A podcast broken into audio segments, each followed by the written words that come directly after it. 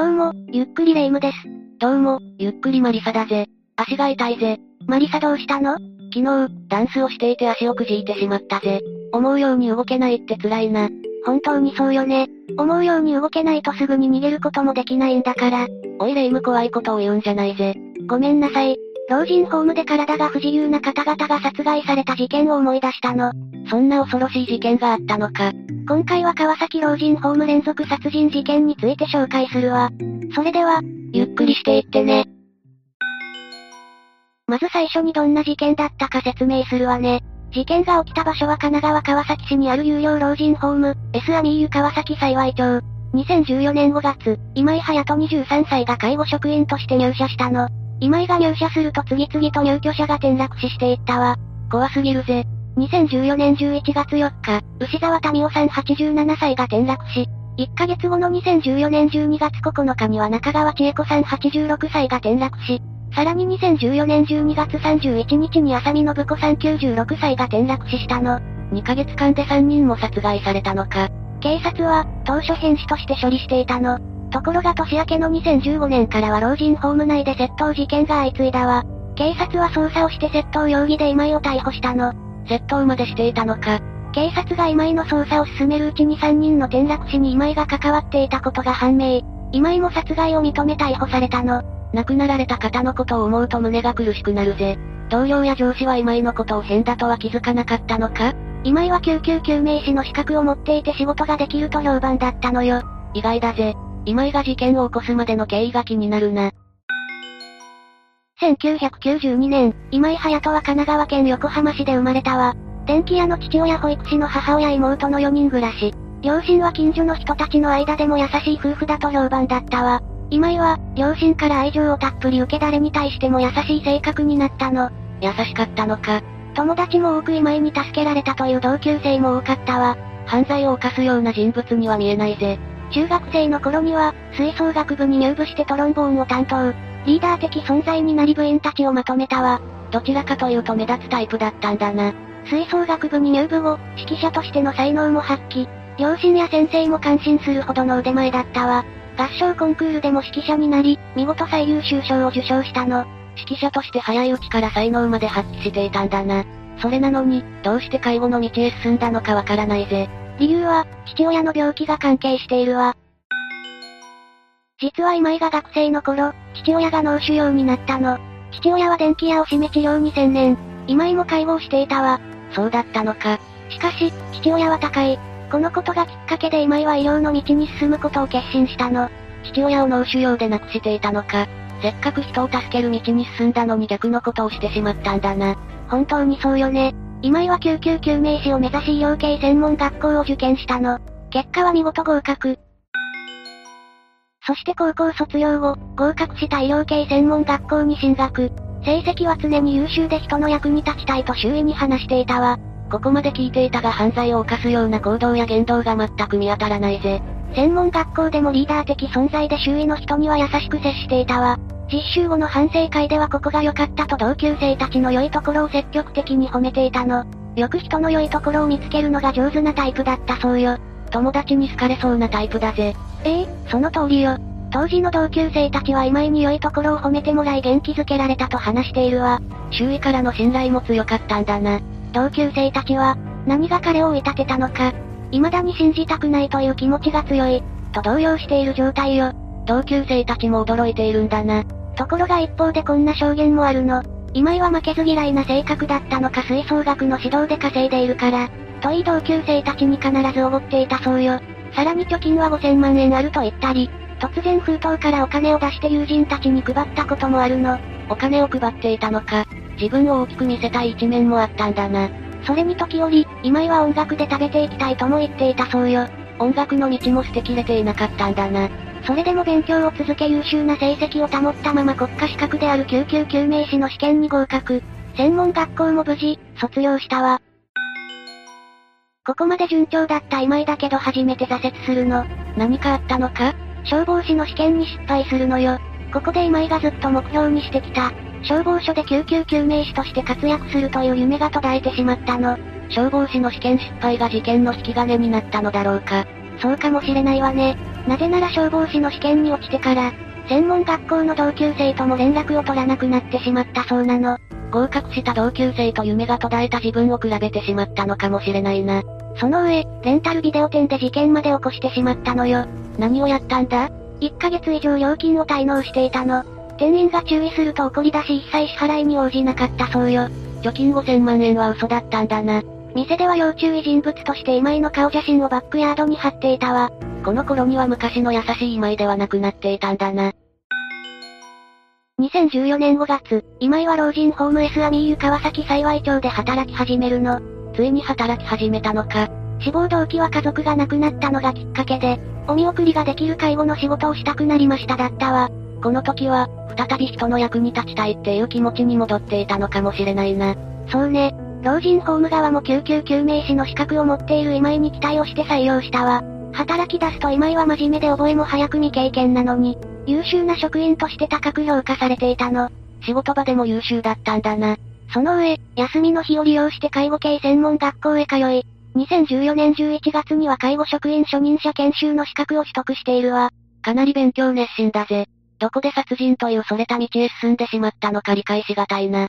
そして、資格取得をしたじゅういちがつに最初の事件を起こすわ。にせんじゅうよねんじゅういちがつみっか、今井を含む職員さんにんが勤務していたの。しばらくするとひとりが仮眠室へ行き、もうひとりは巡回を終えて戻ってきたわ。交代で勤務をしていたんだな。今井はふたりに見られる心配がないと確認した上で、牛沢さんが寝ているよんかいのよんまるさんごうしつに向かったわ。牛沢さんは要介護さんでトイレ、入浴、服の着替え、歩行などを、自力でできる状態じゃなかったの。今井は牛沢さんについて、手間がかかり以前から煩わしく感じていたと供述しているわ。牛沢さん気の毒すぎるぜ。介護職員を信頼するしか生活できない状態だったのにな。今井は静かによんひゃくさんごうしつへ入っていったわ。そして寝ている牛沢さんに対して外に出ませんかと声をかけたの。時間はごぜんいちじよんじゅっぷんを過ぎており日付はよっかになっていたわ。明らか不自然な時間帯だぜ。牛沢さんも危険を感じたのか不自由な体で必死に抵抗。怖かったんだろうな。すると今井は無理やり牛沢さんを起こし歩かせよんまるいちごうしつのベランダまで連れて行ったの。自力で動けない牛沢さんは、ほぼ引きずられている状態よ。なんてひどいことをするんだ。今井は牛沢さんを抱きかかえ人目のつかない裏庭へ投げ落としたの。牛沢さんの気持ちを考えると恐怖で震えてきたぜ。よんかいから投げ落とされた牛沢さんは内臓破裂をしていたわ。今井は牛沢さんを投げ飛ばした後、何事もなく仕事場に戻ったの。人を殺して冷静でいられるのが恐ろしすぎるぜ。でも、ここで今井は急に不安になる。もし遺体の発見が遅れると牛沢さんを担当していた自分の評価が低くなってしまう、と思ったの。自分の評価しか考えていなかったのか。今井はタイミングを見計らい牛沢さんの遺体のそばへ行き第一発見者を装い通報。救急救命士の資格を生かして心配するふりをしながら牛沢さんの救命措置を行ったわ。こんな時に救急救命士の資格を生かすだなんて信じられないぜ。同僚や警察にも心臓マッサージをしましたと話したの。警察は、転落事故として処理をしたわ。鑑識も出動せず牛沢さんの司法解剖もしなかったの。警察も重大なミスをしたんだな。担当した神奈川県警の初動捜査ミスは大きく取り上げられ非難されたわ。警察がこの時しっかり捜査をしていれば、牛沢さん以外の二人が亡くなることはなかったぜ。私もそう思うわ。牛沢さんを殺害してからいっかげつかん、今井は何事もなかったかのように生活していたわ。二人目の犠牲者となった中川さんは、亡くなった牛沢さんの入れ替わりでよんまるさんごうしつに入居してきたの。また今井が担当することになったのか。ええ、そうよ。中川さんは牛沢さんより軽い要介護にだったわ。その頃、今井は介護に疲れてむしゃくしゃしていたと語っているの。身勝手すぎるぜ。じゅうにがつここのかの早朝よじさんじゅっぷん、一人で夜勤をしていた今井はよんまるさんごうしつに入っていったわ。そして牛沢さんの時と同じように中川さんを無理やりベランダまで連れて行ったの。中川さんは危険を感じ大声を出したわ。老人ホームの近所に住んでいた住民も、中川さんと今井が言い争っている声を聞いているの。中川さんは、殺害されるかもしれない恐怖を感じたんだろうな。今井は声を上げて抵抗する中川さんを無理やり抱え、ゴーッという声を出して投げ飛ばしたわ。よんかいから投げられた中川さんは悲鳴を上げたの。そしてドスンという音を立てて地面に叩きつけられたわ。聞いているだけで辛くなるぜ。今井はにかいめも同じところから入居者が転落したと報告すると、怪しまれると思ったのか今度は気づかないふりをしたわ。中川さんは裏庭で亡くなっており、出勤した別の職員によって発見されたの。今井は中川さんを殺害してからも何事もなくその日の仕事を終えて帰宅したわ。今井の感覚が恐ろしすぎるぜ。しかも今井は中川さんを殺害する前、周囲の同僚たちに次は中川さんが転落死するかもって話していたの。ええー、誰も怪しいって思わなかったのか？まさか事件が起きているとは思わなかったそうよ。そして中川さんの遺体発見後は自分は死神かもって予言を的中させたと自慢していたわ。周囲からすごいと思われた今井の欲望が出ているな。急に殺害された中川さんのことを思うと心が苦しくなるぜ。そして、いよいよさんにんめの犠牲者となる浅見さん。浅見さんはろっかいのろくまるきゅうごうしつに入居していたの。事件前日となったじゅうにがつさんじゅうにちには娘が訪れていたわ。そして娘がまた来るねと伝えると浅見さんはありがとうと伝えたの。これが親子最後の会話になったわ。娘さんもこんな形で母親を失うだなんて辛いだろうな。じゅうにがつさんじゅういちにち、ごぜんいちじじゅっぷん頃、今井はろくまるきゅうごうしつに入っていき、寝ている浅見さんを無理やり起こすの。そして浅見さんをろくまるいちごうしつのベランダまで連れて行ったわ。浅見さんを持ち抱えた今井は、牛沢さんと中川さんが亡くなった場所にめがけて投げ落としたわ。浅見さんろっかいから落とされたのか。怖かっただろうな。浅見さんは声を上げなかったからかろくまるいちごうしつの入居者は寝ていて気づかなかったの。そうだったのか。浅見さんは出血性ショックで亡くなったわ。今井は牛沢さんの時と同じように第一発見者のふりをして通報。倒れている浅見さんを心配するふりをして救命措置をしていたわ。自分が優秀な人材だと思われた今井の欲望がまたしても出ているな。さんにんめの犠牲者となった浅見さんは最初に殺害された牛沢さんと同じ要介護さんだったわ。認知症を患っていた浅見さんは徘徊を良くしていたの。今井は殺害した動機について徘徊がひどく世話が焼けたからと話しているわ。身勝手すぎる動機だな。亡くなられたさんにんの肩書きの毒すぎるぜ。短期間でさんにんも転落死したことで施設側も不審に感じていたわ。そりゃそうだろうな。なぜなら亡くなられた方さんにんのうち牛沢さんと浅見さんは要介護さんの状態よ。それにベランダには高さひゃくにじゅっセンチの手すりがあったの。体を自由に動かせない牛沢さん、中川さん、浅見さんが自力で乗り越えるのは困難よ。明らかに不自然だよな。施設側も警察に対して故意による転落事故の可能性は低いと話していたの。警察は事故と事件の両面で調べたわ。けれども防犯カメラの映像には何も映っておらず目撃情報などもない。結局、事実が判明しないまま過ぎていったの。施設側は、運営を止めることはしなかったのか？ええ、さんにんの転落死事故が相次いだ後も普通に運営していたわ。